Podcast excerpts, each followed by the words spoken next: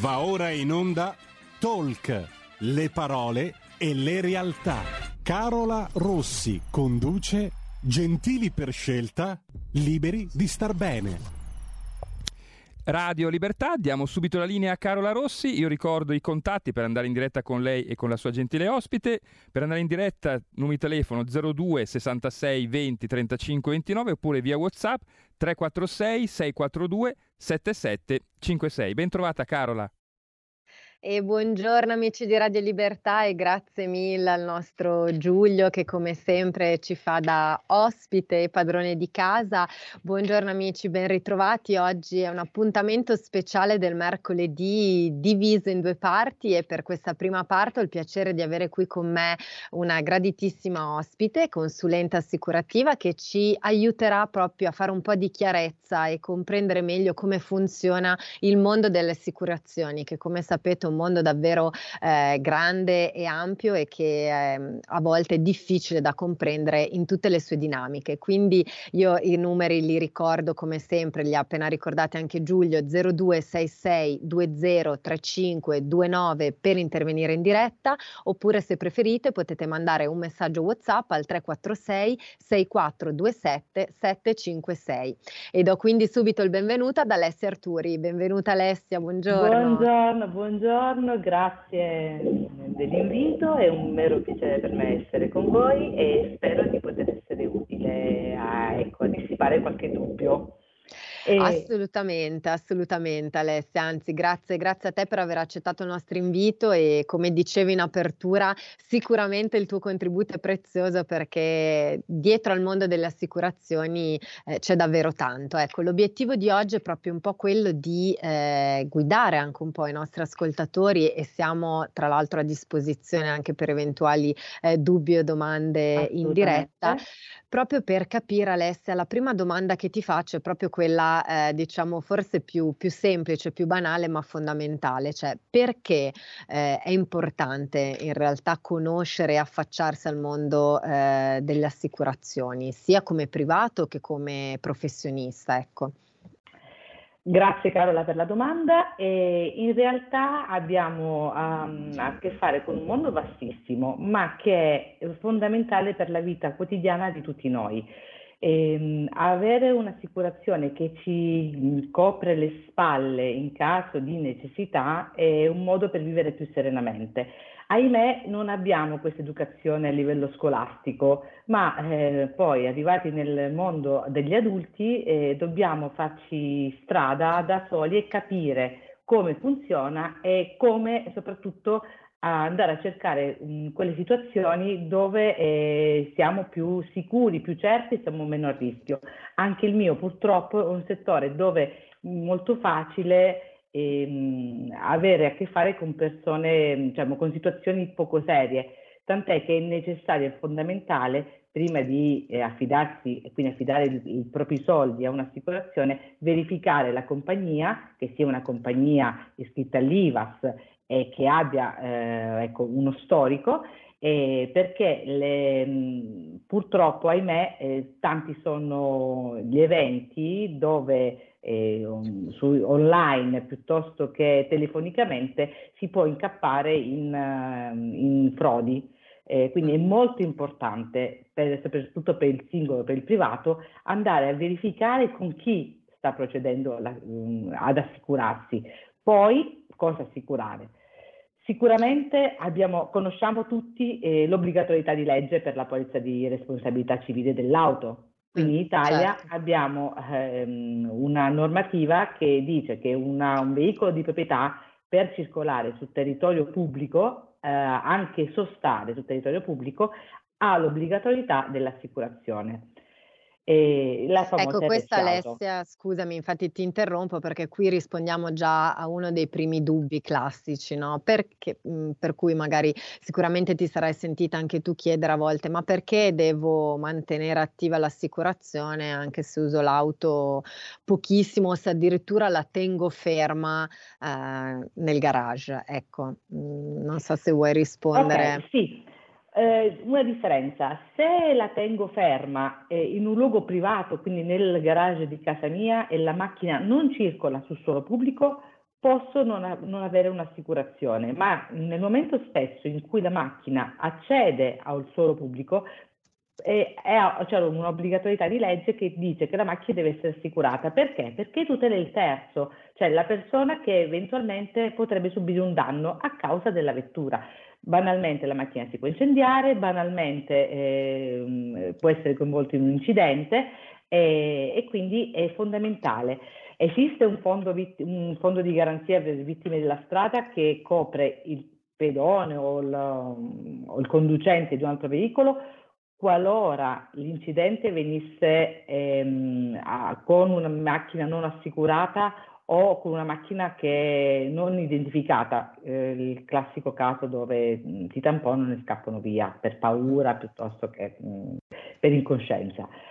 Mm, ma il fondo di vittime della strada diciamo che è, il, è, è l'ultimo step, è importante che in coscienza personale ognuno di noi si tuteli, innanzitutto per tutelare se stesso, perché il premio assicurativo, poi vi racconterò perché viene la parola da dove viene il premio. premio pre- esatto. che premio! Ti sembrerebbe un po' il contrario, però in effetti Adesso ci piace questa curiosità. Sì, eh, ma dicevo, giusto per finire il concetto, il, um, l'assicurazione va a tutelare gli altri, cioè quindi la compagnia si sostituisce alla persona che ha causato il danno per risarcire il danno subito, ma d'altro canto eh, tutela te, contraente della polizza, perché ti permette di non accedere, di non intaccare il tuo capitale qualora il danno fosse molto, mh, molto, grave, cioè mh, se un sinistro va ad avere un importo di, diciamo, di risarcimento molto alto, tu con una, piccola, con una piccola cifra ti sei assicurato, il tuo capitale non viene intaccato. Quindi questo è importante. E questo è quello che dicevo prima, il motivo per cui nascono le assicurazioni. Le assicurazioni sono nate in Italia, noi siamo primi in tutto. Quindi l'assicurazione è nata in Italia nel 1180 ed è nata, esatto, a Genova perché chi vuole risparmiare i genovesi. Ecco. Quindi, ecco. Ci piacciono i luoghi comuni, però ecco, evidentemente hanno... sotto i luoghi comuni. Eccolo qua, il genovese fu il primo a inventarsi l'assicurazione. Come? Assicuravano il eh, trasporto marittimo. Quindi le navi avevano della merce che doveva arrivare a destinazione, se la merce arrivava a destinazione, quindi la navigazione andava a buon fine, a quel punto avevi il tuo premio. È da lì che nasce la parola premio assicurativo. Tu pagavi il valore della merce e assicuravi che la merce sarebbe arrivata a destinazione. È da lì che nasce. Il primo contratto, contratto assicurati- assicurativo firmato, che però non è andato a buon fine, è stato fatto da un arciere che ha messo come premio, quindi come costo, le, i suoi arnesi, la sua balestra eh, la merce non è arrivata e ha perso la balestra, quindi quello è, è l'aneddoto carino, ecco qua. Mm. E, mh, da lì sono nate le compagnie assicurative perché questa cosa ha preso piede e compagnia, le prime compagnie, le più famose che hanno, diciamo, si sono divulgate nel mondo sono state i Lloyds e da qui tutto il resto. Ma torniamo a noi. no, eh, grazie anche per questa digressione storica perché insomma è anche utile capire un po' i, il perché, no? Quindi diciamo che mi porta a casa il concetto di, di tutela. Ecco. Sì. Il, val- il, valore della tutela, perché avere, eh, scusate, avere ehm, in mente l'idea di poter vivere serenamente il, la nostra attività quotidiana, il nostro lavoro, il nostro andare in giro in macchina, come dicevamo prima, eh,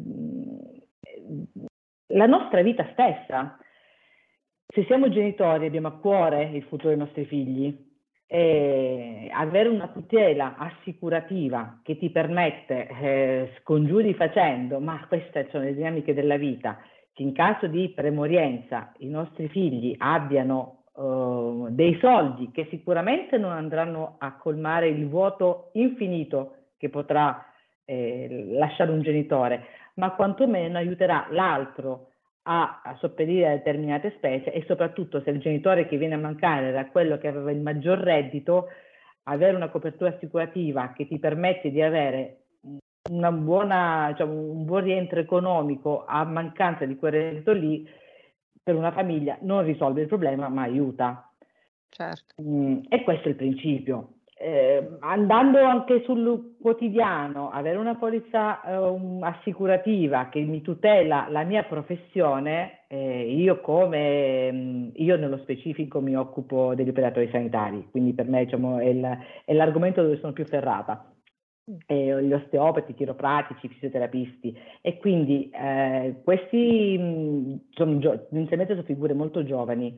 E avere mh, a che fare con delle persone quindi trattare un'altra persona significa che il danno che puoi fare è fisico, quindi l'importo pagato per, per, un danno è molto alto e magari un ragazzo che ha iniziato appena a lavorare non ha un bacino economico tale per cui poter risarcire il danno ed è necessario avere una copertura assicurativa che con un piccolo premio non ti dà nessun tipo di problema.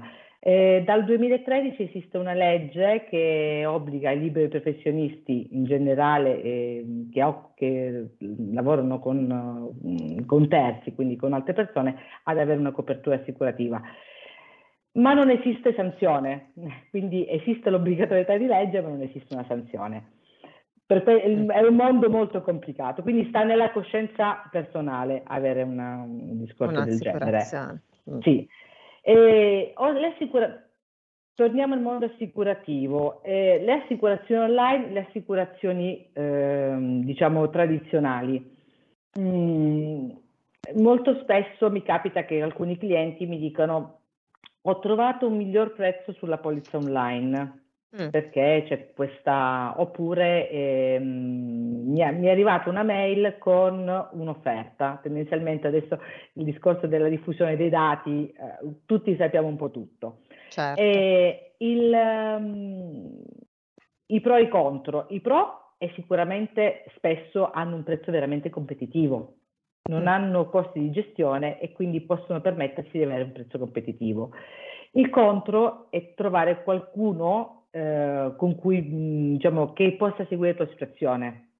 Perché eh, certo. torniamo, torniamo, al discorso, l'assicurazione vale quando c'è un sinistro. Quando c'è un sinistro ti rendi conto se è un'assicurazione valida o no, perché finché bisogna prend- acquistare il premio, inter- metterlo a cassa e, met- e mettere una polizza è molto semplice. La certo. gestione del sinistro diventa eh, il quid eh, ed è fare un po' da spartiacque tra comp- tra le compagnie. Mm. Eh, non esiste un, una situazione ottimale, esistono tante persone, quindi anche lì è importante avere alle spalle una grossa compagnia ed avere la fortuna di parlare con una persona ecco, che capisca la tua situazione e che abbia voglia di fare questo. Mm. Mm, ecco, non, ehm, non, so come, ecco, non so come non, non, non, ti voglio dire che non va bene la, le polizze online, vanno certo. benissimo. Non hai nessun contatto umano, nel certo. senso, telefonicamente sì. Ecco. Sì, può fare un po' forse il pari anche con le banche online, no? pensando ecco. magari a un po' ai prodotti invece finanziari, ecco anche sulle banche online ci, si possono trovare delle offerte molto convenienti, poi ovviamente mh, dipende come spesso abbiamo detto anche in altre occasioni su altri temi, dipende sempre un po' anche dai bisogni specifici dell'individuo, penso, e dalle aspettative magari anche che un individuo ha. Eh, io personalmente mi reputo ancora una persona un po' vintage per usare un termine un eh. po' più diciamo alla moda, perché preferisco avere un contatto umano e quindi mh, reputo la figura del consulente, in questo caso assicurativo, una figura fondamentale perché io mi devo fidare e preferisco magari non essendo così esperta in materia, affidarmi a qualcuno che sia in grado anche di farmi capire eh, banalmente, Alessio, una cosa ecco, che vedo restare immutata negli anni nonostante la tecnologia, è il numero di carta e di note e notule da leggere che mi rendo conto a volte non sono di così semplice fruizione. Quindi eh, la figura del consulente a mio avviso diventa fondamentale anche per avere un'interlocuzione che mi permetta di comprendere meglio quello quello che sto sottoscrivendo. Giusto. E questo online, quindi anche lì forse dipende anche un po' dalla preparazione del singolo, perché magari dico, c'è qualcuno. No, io dico che vengono scritti in assicuratese. Esatto, un po' come il burocratese, il legalese degli sì, avvocati, no? In esatto, esatto. Ecco. Questa è, tanto spesso qualcuno mi dice mandami le condizioni e io la prima, la, la prima risposta è sì, te le mando, sono fruibili sui siti, è assolutamente sono molto trasparente, ma tanto non le leggerai mai, perché tendenzialmente arrivata alla seconda pagina mh, facciamo altro. Ed è vero, e questo è il motivo fondamentale, il motivo principe per il quale bisogna affidarsi a qualcuno di, di fiducia, cioè a un consulente, mm. perché il consulente innanzitutto conosce la tua storicità e la tua situazione. E a volte magari emotivamente facciamo dei colpi di testa, il consulente ti aiuta a non farlo o quantomeno a, a metterti in guardia davanti a alcune situazioni. Il consulente vedendo la tua situazione socio-familiare e quindi economico-familiare, eh, ti può dire quali sono i limiti più adatti a te e non un pacchetto standard valido per tutti. Certo. Ci vuole esperienza. Eh, certo. Io mh, faccio questo lavoro da parecchi anni, evitiamo di dire quasi, ma parecchi anni, e, ecco, e, e ti dico in tutta onestà che è ancora tanto da imparare. Quindi mh, starei un po' in guardia a, sul um, affidare la mia famiglia piuttosto che il mio patrimonio a qualcuno alle prime armi, perché ma non per, ecco, non per cattiva volontà, ma perché veramente è un mondo vasto e vario e quindi è importante conoscere e la conoscenza e l'esperienza vengono dalla, dalle competenze, dalla, dall'esperienza. Ecco certo, come tutti i settori. Brava. Eh, Ecco Alessia, quali sono a tuo avviso gli ambiti eh, di pertinenza, diciamo che soprattutto un privato, sto pensando magari appunto ai privati in questo momento, eh, dovrebbero preoccuparsi di tutelare? Quindi abbiamo accennato ovviamente all'RCA legato certo. all'auto, anche perché lì c'è anche un tema appunto eh, di normativa di legge, ma quali sono gli altri ambiti che ti sentiresti appunto come professionista di, di consigliare e su, ai quali magari eh, non si pensa eh, sempre in prima battuta? Uh, delle prime polizze, cioè diciamo, entrare nel mondo assicurativo, in prima battuta io entrerei con la tutela del bene primario, che è la casa.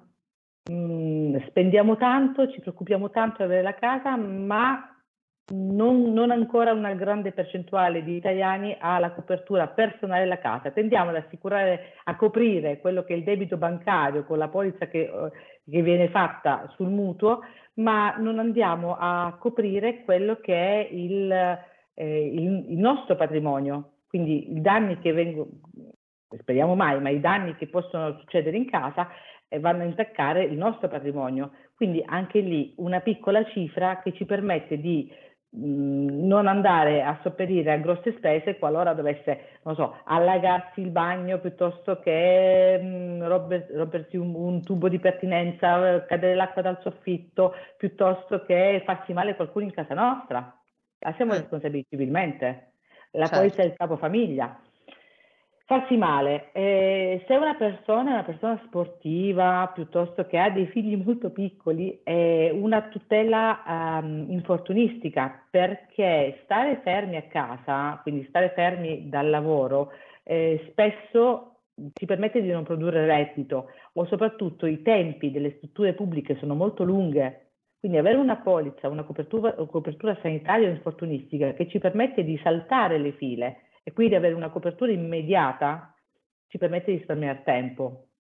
Nella nostra realtà, noi viviamo in Lombardia e nella nostra realtà eh, le strutture sono um, diciamo, um, ottime e, e, e, molte, quindi se non trovi spazio in una è molto facile trovarne un'altra. Certo. In, al- in altre realtà ahimè, sono minori e quindi è ancora maggiore la necessità di avere una copertura privata, mh, mm, proprio per limitare eh, cioè, la visita al, al, entro il mese, mettiamola così. Ecco, ecco. sì. E, e, da mamma da mamma sicuramente eh, quello che consiglio è da, da, diciamo, da membro di famiglia eh, iniziare un risparmio assicurativo, finanziario, ma un risparmio che ti permette di avere dei soldini sicuri che ti rendono qualcosa e che metti via come, mi piace dire, come una formichina nel granaio. Certo. Questi secondo me sono gli ambiti principali poi eh, esistono mille altre cose, dai condomini, dalla professionale alle, alle polizze di costruzione, ma avremo tempo. Certo, no, poi lì si entra appunto nella specificità, quindi adesso era importante anche capire un po', diciamo, l'utente medio, quindi chiunque di noi, certo. quali, quali, sono gli ambiti che sicuramente bisogna tenere a bada. Ecco Alessia, siccome siamo quasi in chiusura, sì. purtroppo come sempre il tempo corre veloce, una piccola cosa, ne hai, hai accennato tu proprio in chiusura adesso anche all'ambito, diciamo, patrimoniale, quindi fare un'assicurazione anche per, diciamo, diciamo, mettere via eh, qualche piccolo risparmio. Ecco, una domanda che penso spesso magari ti, ti venga fatta un po', come scegliere tra un prodotto assicurativo e un prodotto finanziario? Perché anche in questo caso, anche appunto a livello finanziario, ci sono tutta una serie di servizi, di strumenti. Ecco, come capire eh, qual, è, qual, è, magari il caso nostro, quindi quando f- accendere un'assicurazione o quando invece attivare un servizio finanziario puro, diciamo così. L'assicurazione ha, diciamo, le polizze assicurative di accantonamento piuttosto che di risparmio gestito hanno una specificità, tendenzialmente hanno anche una copertura in caso di brutto evento sul, sul patrimonio. Tendenzialmente quasi tutte, insomma anche qui il mondo è molto, cioè l'ambito dei prodotti è molto vasto, anche, ma tendenzialmente diciamo, una, la maggior parte di, delle, dei prodotti assicurativi hanno il capitale garantito, quindi a, diverso, a differenza del finanziario i soldi sono sempre garantiti, non, è, non la percentuale di rischio praticamente a zero. Mm. E su altri prodotti che possono essere i piani individuali pensionistici, a differenza del, del prodotto bancario e assicurativo, sta nella transazione. Tendenzialmente le, assicur- le compagnie assicurative hanno ottenuto un vantaggio fiscale dove alla scadenza i prodotti, ehm, i piani pensionistici hanno una tassazione agevolata del 12% contro il 25% della banca ma queste perché sono trattative tra compagnie e Stato, ecco, eh, questo è molto specifico. Certo, all'utente finale fa comodo perché ha delle tasse da pagare in, in meno. In meno. I prodotti finanziari sono mh, più, ehm, magari eh, hanno un rendimento più alto perché sono più aggressivi, quindi hanno diciamo, una eh, percentuale più alta di azionariato che ti permette di avere nel lungo periodo un, magari un guadagno maggiore ma il capitale può non essere garantito. Mm, Quindi mm, certo. è, è, una scelta. Mm, consiglio, come in tutte le cose, che ehm, mm, la virtù sta nel mezzo, quindi eh, fare un po' e un po'.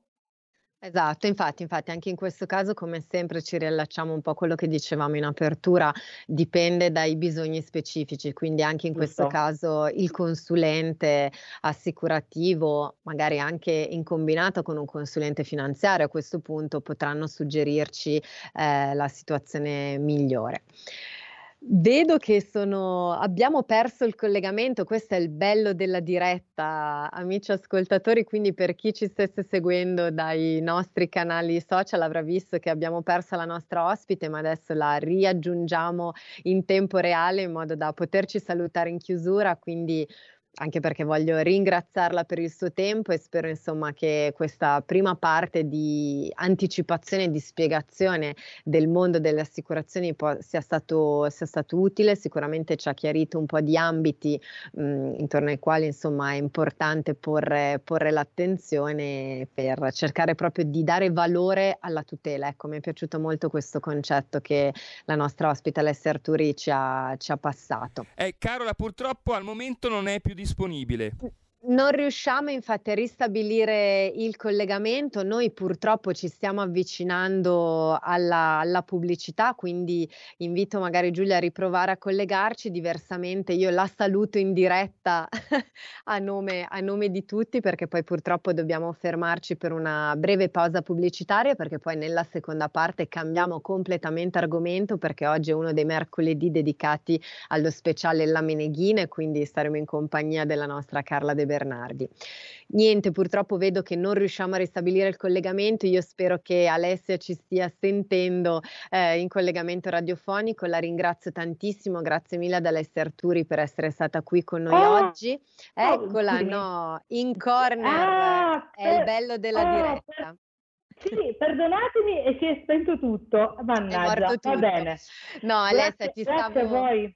Ti stavo ringraziando infatti in diretta perché purtroppo siamo in chiusura prima della pubblicità. Grazie per il tuo tempo e per uh, la spiegazione insomma, che ci hai fornito su come prima anticipazione su questo mondo davvero ampio e soprattutto sul perché dobbiamo veramente cercare di dare valore alla tutela. Ecco, citavo un po' le, le tue parole. Giusto. Grazie Carola, grazie amici di Radio Libertà, è stato un piacere per me essere con voi.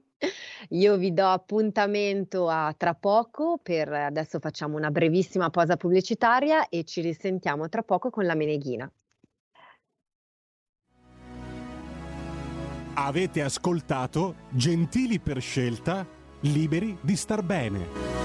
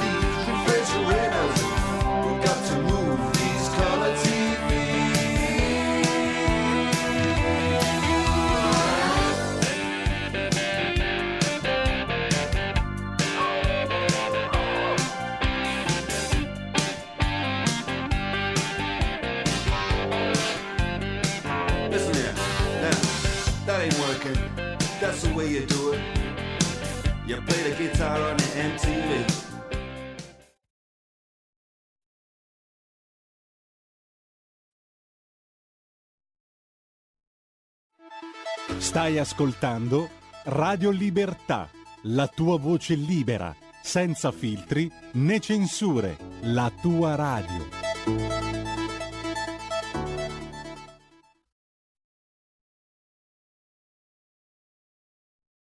Enzo Biagi intervista Pierpaolo Pasolini, La politica e il capitalismo, 1971. È scritto, sul piano esistenziale io sono un contestatore globale. La mia disperata sfiducia in tutte le società storiche mi porta a una forma di anarchia apocalittica. Che mondo sogna? Per un certo tempo da ragazzo ho creduto nella rivoluzione come credono i ragazzi di adesso. Adesso comincio a credersi un po' meno, quindi a queste palingendici non si può più credere. Sono in questo momento apocalittico, cioè vedo di fronte a me un mondo doloroso e sempre più brutto. Non ho speranze, quindi non, non, non mi disegno nemmeno un mondo futuro. Mi pare che lei non creda più ai partiti. Che cosa ha da proporre in no, cambio? No, perché se lei mi dice non credo più ai partiti mi dà del qualunquista, io invece non sono qualunquista ho un certo, sì, so, tendo più verso una forma anarchica che verso una, forma, che verso una scelta ideologica di qualche partito, questo sì, ma non è che non creda ai partiti, ecco. Perché lei sostiene che la borghesia sta trionfando, ad esempio? Perché... Ma lei non critica anche il partito comunista contemporaneamente e non si pone come una, un precursore della contestazione? Sì, questo è vero, è oggettivamente vero, insomma. Eh, la, la, la, borghesia sta trionfando in quanto che la civiltà neocapitalistica è la, è, è, è la, vera rivoluzione della borghesia. La civiltà dei consumi è la vera rivoluzione della borghesia e non vedo altra, altra alternativa perché anche nel mondo eh, sovietico in realtà quello, la caratteristica dell'uomo non è tanto quello di essere eh, di aver fatto la rivoluzione, di vivere, eccetera, eccetera, ma quello di essere un consumista. O, insomma, se, se, una, se la rivoluzione industriale eh, in un certo senso livella tutto il mondo. La politica e il capitalismo, 1971.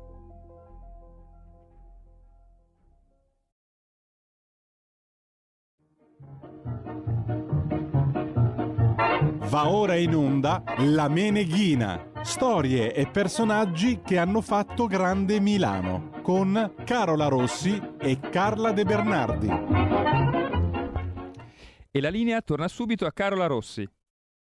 E buongiorno amici di Radio Libertà, rieccoci, nuovo appuntamento con questa nuova rubrica La Meneghina che avevamo lanciato un paio di settimane fa e oggi iniziamo il nostro viaggio ufficialmente. Io sono in compagnia che, con la nostra, la nostra ospite, la nostra Meneghina che appunto ci accompagnerà alla scoperta eh, della storia della nostra bella Milano. Carla De Bernardi, ciao, ben ritrovata. Ciao Carola, grazie a te e grazie agli ascoltatori che ci, che ci ascolteranno. Assolutamente. È una storia lunga perché sai, la storia di Milano parte più o meno nel 2600, 2600 esatto. anni fa, 600 prima di Cristo più o meno, forse ancora prima, forse ancora millenni prima, però diciamo che quella che riusciamo a documentare un po' è dal 600 avanti Cristo ed è esatto. Livio, ne parlano diversi storici e dicono che Milano è nata, c'è una leggenda di fondazione, tu sai che tutte Esatto, esatto, infatti si parla proprio di questo mito di fondazione della esatto. città di Milano, che cosa, che cosa si intende? Intanto per cominciare ti dico che la, mentre la fondazione della città di Roma è la lupa e quindi è molto aulica e molto eh, così gratificante, la città di Milano è nata da una scrofa. Ecco. Quindi, già. Questo già spiega la rivalità che c'è sempre stata tra Roma, Roma e Milano. Esatto, eh, perché sembra, allora dobbiamo immaginarci di essere più o meno nel 620 Cristo, dice Tito Livio, qualcun altro dice nel 398, ma sai, non mi sembra che la precisione in questo caso sia né eh, necessaria né possibile. Certo. Facciamo che siamo qualche centinaio d'anni prima della venuta di Cristo e ci troviamo in una tenda di un re pastore che si chiama Ambigato, un re pastore ehm, nella zona del Rodano, fai conto che poi diventerà la Francia, e ehm, re pastore appartiene alla grande famiglia, se vogliamo chiamarla così, che verrà poi definita quella dei Galli, e che andranno in tutta Europa, perché andranno in Belgio, andranno dappertutto. E questo re ambigato è un vecchio saggio pastore con la barba, immaginiamolo con un, un eh, cappuccio stile Asterix, e è lì nella sua tenda a lume di candela perché non c'era. Quello c'era, non era per velleità di romanticismo. Piove, non dirmi perché so che piove, ma si sa che piove. E lui manda a chiamare i suoi nipoti, tali Belloveso e Segoveso, due riccioluti eh, ragazzoni con i capelli rossi a boccoli, e gli dice, cari ragazzi, la pacchia è finita, perché noi qui dove siamo non abbiamo più spazio per espanderci, non c'è da mangiare per tutti e quindi abbiamo bisogno di nuove terre. Quindi prendete su e andate a conquistare a destra e a manca. E questi due si guardano, eh, questo naturalmente fa, è frutto della mia fantasia, eh, me la sono vista così, si guardano e dicono, ma zio, perché proprio noi?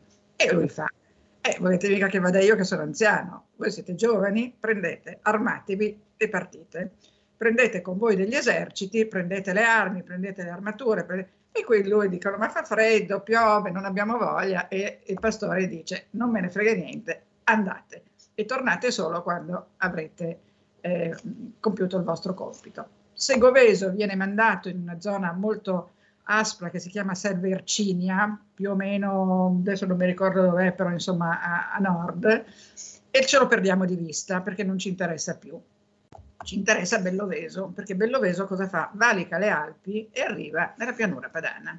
Arriva nella pianura padana con la sua eh, truppa e eh, ha un bello scudo, lo scudo eh, suo e quello dei suoi soldati rappresenta una eh, scrofa, che è la, l'animale sacro alla loro dea, perché loro sono celti, vengono dalle antichissime popolazioni celtiche che venivano dalla Russia, dalle steppe, e um, hanno come simbolo sui loro scudi questa scrofa semilanuta, vale a dire che ha il vello solo sulla parte anteriore del corpo. È grossa, è proprio una scrofa, con quasi un cinghiale. Mm. E, um, è il loro animale sacro perché è sacro alla loro dea Belisama, la dea del fuoco, che proteggeva i lavori dell'artigianato fatti con il fuoco, eccetera. A un certo punto, mentre vagano per la pianura padana, intanto andando giù fanno anche un po' di cosette, nel senso per esempio incontrano una popolazione a Marsiglia e li, l'aiutano a fondare Marsiglia, le aiutano a sconfiggere i loro nemici e pim pum pam li aiutano a fondare Marsiglia. Poi sconfiggono anche del, delle altre popolazioni vicino a Melzo.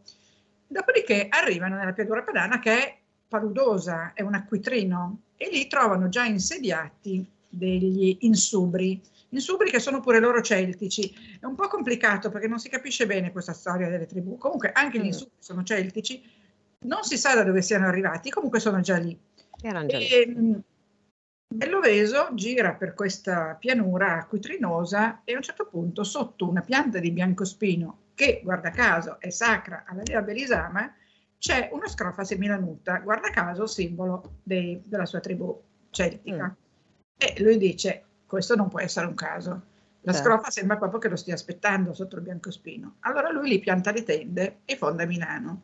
Gli insubri che erano già lì non si arrabbiano, non dicono ah come fate qui, siamo, ci siamo già qui noi, non c'è posto, assolutamente no. Gli dicono accomodatevi, c'è posto per tutti, andate un po' più a sud perché noi siamo già qui da un po', andate un po' più a sud. E gli indicano la zona questo prima che trovino la scrofa, giustamente, scusami, e gli, gli, dicono di andare un po' più a sud. Dove trovano la scrofa?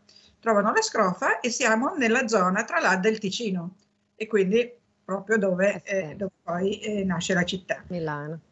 Trovano questa scrofa che è mezzolanuta, mediolanuta, e quindi fondano Mediolanum. Questa è una delle leggende. L'altra leggenda, anche questa accreditata, è che ehm, poi uno sceglie quella che preferisce, a me piace la strofa, eh, è che il, mm, sfondano un, un, santuario per la dea Belisama, sempre lei, Mede Lan, in mezzo alla pianura. Lan vuol dire pianura, Mede vuol dire mezzo, e di nuovo Mediolanum. Mediolanum. La scrofa o, la, o il santuario, il santuario era in corrispondenza dell'attuale Piazza della Scala e lì sorge intorno a, a questo nucleo, sorge un, un centro abitato eh, circonda- circondato da un bosco. E cosa fanno questi qua? Cominciano a, scana- a scavare canali perché hanno bisogno essendo appena arrivati, di mangiare, e cosa, fa, e, e cosa, cosa devono fare? Scavano canali e cominciano a creare della, un'irrigazione per poter coltivare i campi. E così nasce la, la, la città di Milano, perché da questo campo eh, celtico di Beli, eh, Belisario, stavo dicendo Belisario lo incontriamo dopo, di, di Bel, Belloveso. Hanno tutti questi nomi, esatto. E, il santuario era appunto eh, esattamente dove ora c'è Piazza della Scala. Poi questo nucleo si sposterà, della, il centro della città si sposterà dove adesso c'è Piazza di Santo Sepolcro. Comunque il, comincia a nascere Milano e a questo punto eh, dico, ognuno sceglie che cosa preferisce nella sua, nella sua fantasia. Se la, la, la, scrofa effettivamente si trova in un sacco di posti, perché mm. se si va sul Palazzo dei Mercanti, quando hanno costruito il Palazzo dei Mercanti, che era il broletto nuovo, e anche di questo parleremo molto più avanti, che era la sede del municipio nel, nell'epoca dei comuni e che c'è ancora perché il Palazzo dei Mercanti è in Piazza dei Mercanti, allora esatto. si chiamava Broletto Nuovo poi ha cambiato nome. Eh, quando hanno fatto, costruito nel Medioevo il Broletto Nuovo, è saltato fuori questo bassorilievo della scrofa semilanuta e l'hanno piazzato su uno degli archi di Piazza dei Mercanti, quello che dà su Piazza Dante, eh, Via Dante. Quindi quando si passa da Via Dante e dal, e dalla, eh, palazzo dei mercanti che è messo in mezzo, no? e, quel, e quel grande palazzo porticato che c'è in mezzo a Piazza dei Mercanti, si alzano gli occhi alla, all'arco a uno degli archi, adesso non mi ricordo se quello centrale o quale, e lì si trova un bel bassorilievo della scrofa semilanuta. La scrofa semilanuta è talmente attendibile come origine di Milano che anche nel gonfalone di Milano, che rappresenta Sant'Ambrogio e che è tenuto sempre pronto per essere poi portato in giro nelle occasioni speciali per la città, è tenuto nella sala Lessi di Palazzo Marino, ai piedi del eh, Sant'Ambrogio ci sono vari simboli, tra cui c'è la scrofa semilanuta. La mm. scrofa semilanuta c'è anche in un ovale barocco questa volta, bar, mm, barocco, no, mm, sì, rinascimentale, un bel, una bella cornice eh, eh, bella, bella importante sul Palazzo dei Giureconsulti, di fronte al Palazzo dei Mercanti. Anche il Palazzo dei Giureconsulti poi si, si narrerà. E quindi la si trova in tanti posti, la si trova poi sul passaggio Santa Margherita e quindi di conseguenza vuol dire che che c'era, esisteva. C'era, la presenza c'è. Sì, poi c'era anche una trattoria che si chiama la Scrofa Semilanuta. È vero. In via Meravigli, ma mi sembra che non ci sia più. Non ci sia più, no. Quindi, se uno vuole vedere sta scrofa, può andare appunto a Palazzo dei Mercanti, Palazzo Giure Consulti, se lo invitano a Palazzo Marino o se c'è una conferenza, perché lo aprono per, per delle conferenze, guardi bene Sant'Ambrogio e sotto eccoci con la scrofa. Eh, c'è anche eh, in diverse posizioni sul famedio del eh, cimitero monumentale, perché quando Maciachini fa il monumentale e dirige il famedio, che è il Pantheon, la fama Edes, ci mette tanti simboli, ci mette i simboli della, della città, ci mette i simboli dei sei sestieri. Milano era divisa in sei quartieri, detti sestieri, proprio erano sei, e ehm, ogni sestiere aveva suo, un suo gonfalone e un suo simbolo. Macciachini li appiccica tutti sulla, eh, sulla eh, pareti esterne e anche interne del famedio e ci mette anche altri simboli, tra cui la scrofa semilanuta e il biscione di Milano, perché la scrofa non rimane simbolo di Milano per sempre. La eh, scrofa viene poi soppiantata dalla croce di San Giorgio, rossa in campo bianco, nel XII secolo, fai conto. La croce di San Giorgio, che ancora adesso è il simbolo di Milano, se, se, andate a vedere tutto ciò che riguarda il comune di Milano, c'è uno stemma con eh, la croce rossa in campo bianco circondata da eh, due eh, serti, uno di quercia e uno, mi pare, di ulivo. Aspetta che te lo dico, vado a vedere, vado a vedere, vado a vedere, vado a vedere. Vabbè, non è importante, tanto se la vedete sì, la... sì, sì, cercando anche chi, chi, ci sta seguendo magari online può fare ecco, una ricerca no, veloce. È uno scudo sannitico, uno scudo, uno scudo sì. sannitico, vale a dire stondato, sormontato da una corona turrita d'oro e affiancato da un ramo di aloro, uno eh. di quercia, legati da un nastro tricolore. Questo è quello che oggi il comune di Milano è usa in tutta la sua comunicazione. La croce rossa in campo bianco la troviamo anche in galleria, in centro alla galleria Vittorio Emanuele, attorniata dai simboli di eh, Genova, Roma, Firenze e Torino. E do, Torino è il famoso toro su cui la gente va a strofinare di poveretto sempre le, esatto, le, le, le parti basse. I cavasisi, come dice eh, il nostro amico Antonino. C'è lo stemma, la croce turrita, la croce, turrita, scusami, la croce eh, rossa in campo bianco che i genovesi usavano per spaventare i nemici, nel senso che quando i nemici arrivavano dal mare e vedevano le, le insegne con la, la, bandiera rossa e bianca di Genova, scappavano a, piedi leva- a gambe levate perché capivano che la flotta era schierata in assetto di guerra. E quindi la croce di San Giorgio è rimasta la, il nostro simbolo, e poi però, tutti lo sanno, a parte che è anche il simbolo dei Templari, no? Esatto. Fu adottata dalla Lega Lombarda che nel 1176 sconfisse il eh, Barbarossa eh, e quindi ha una storia eroica. Eh, però in epoca viscontea viene sostituita dal biscione con in bocca un bambino. Il biscione con in bocca un bambino, che è poi il simbolo viscontiano, ma poi lo adotta anche, ehm, eh, come si chiama, Fininvest. No? Esatto. Ne fa un biscione esatto. molto, molto creativo, eh, è molto meno, ehm, molto meno minaccioso di quello dei Visconti, perché quello dei Visconti aveva in bocca un bambino un po' scuretto, come fosse un moro. E, e anche questo simbolo del biscione lo troviamo dappertutto, lo troviamo su, tutti i palazzi, su tanti palazzi milanesi, in Piazza dei Mercanti lo troviamo sulla Loggia degli Osi, lo troviamo su tutti i palazzi di, eh, di origine viscontea. E, ehm, perché è un biscione che in realtà è una vipera, è una vipera perché la leggenda dice che il re Desiderio, re dei Longobardi, o Ottone Visconti, primo arcivescovo milanese dei Visconti, uno dei primi Visconti, un altro ancora che non si sa bene chi possa essere, insomma, questi qui per caso tutti a un certo punto, mentre dormono sotto un alberello, nel loro elmo si infila una vipera e eh, quando si svegliano la vipera invece di morderli se ne va tutta contenta scodinzolando.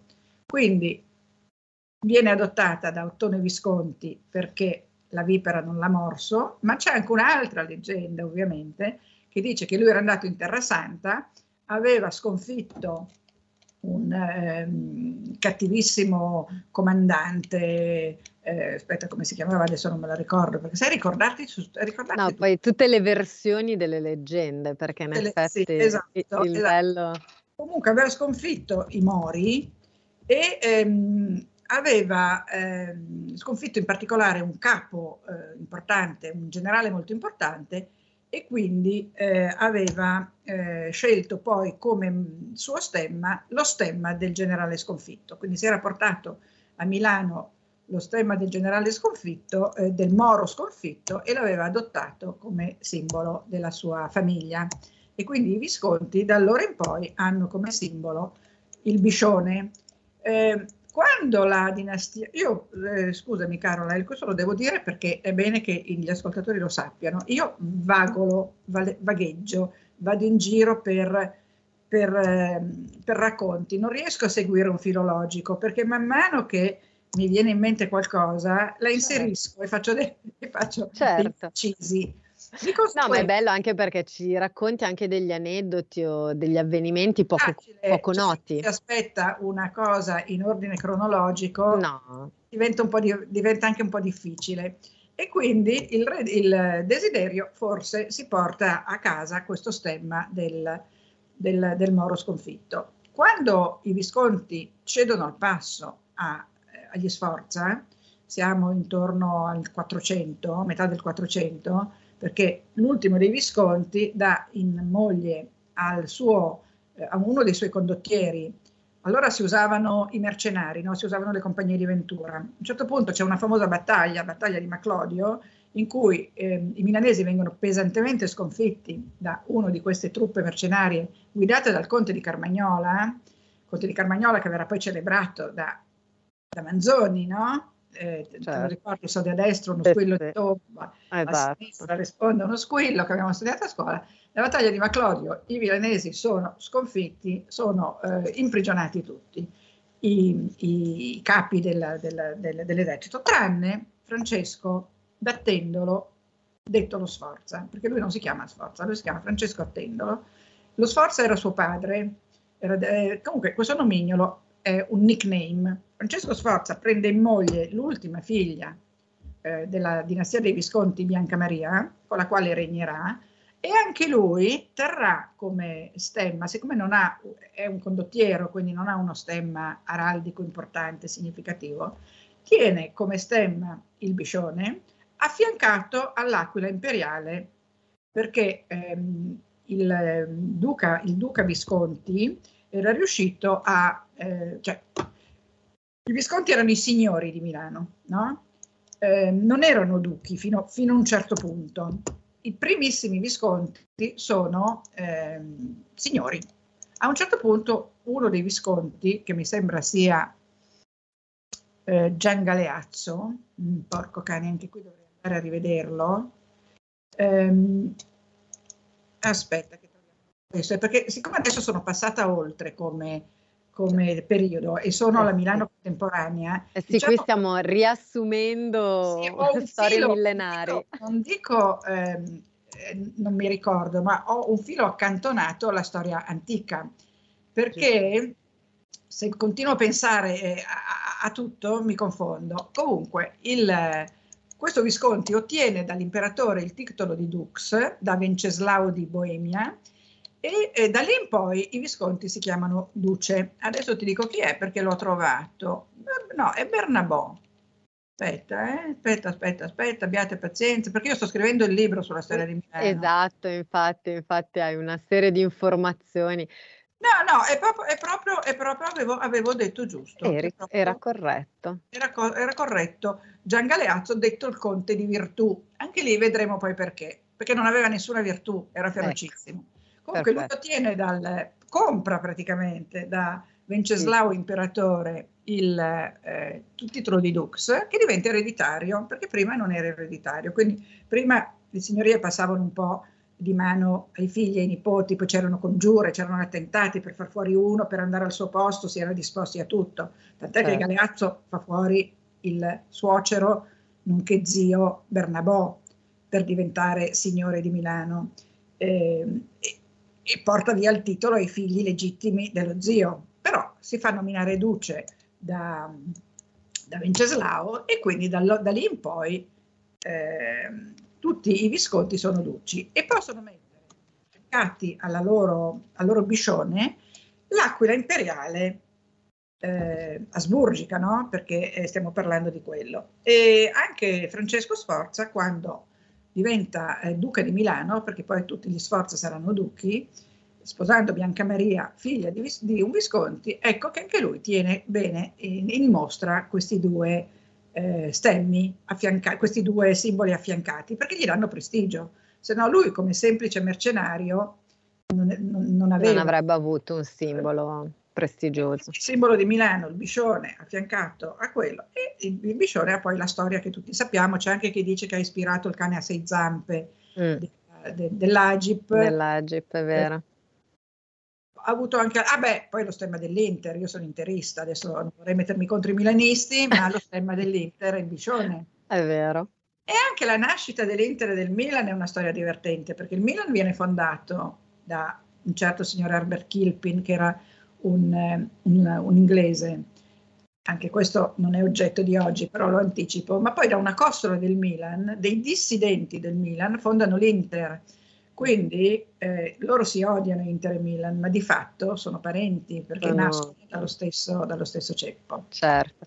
Carla, noi siamo quasi in chiusura, quindi proviamo sì, a tirare le, a tirare le fila. Ho terrorizzato i tempi e quindi sapevo che eravamo quasi in chiusura, però della, della, leggenda di Fondazione di Milano vi ho detto tutto. Eh sì, infatti, come abbiamo visto, veramente tanti miti e insomma ognuno poi... Confusi, poi insomma, eh, io fino a, a, alla fine del Settecento mi baso molto sulla storia di Milano del Verri, perché è una delle più attendibili, complessissima da, da leggere, però sì. quando ho dei dubbi vado a controllare il Verri. Poi dopo la fine del Settecento ci sono tanti altri scritti e poi ci sono che dal, dal, 70 in poi le cose io le ho vissute in prima persona, quindi lì sono io la testimone. Testimonianza diretta la tua Voglio visione. dire che la prossima volta parliamo di quando Milano era romana, perché Milano è stata romana, quindi anche lì la Esatto. Roma e Milano si capisce da dove viene, perché noi siamo stati conquistati dai romani e siamo stati romani a lungo.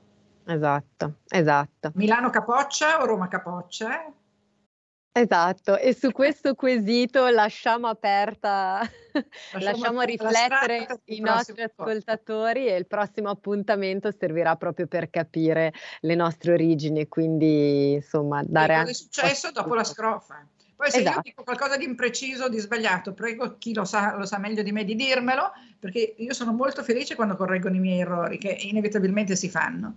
Quindi se qualcuno ha qualcosa da ridire, mi scriva, eh, ci ci scriva. contatti, Faccia ci chiami in diretta o ci scriva. Carla, Esatto. io ti ringrazio tantissimo come sempre, è stato davvero affascinante ripercorrere purtroppo in poco tempo, ma così tanti millenni, quindi ti ringrazio anche per la tua, per la tua sintesi. Grazie di cuore. Grazie Carola, prestissimo, grazie a tutti. Grazie anche a voi che ci avete seguito. Io come sempre vi do appuntamento a domani con Envisioning e vi auguriamo una buonissima giornata. A a presto. tutti. Ciao, ciao. Avete ascoltato La Meneghina.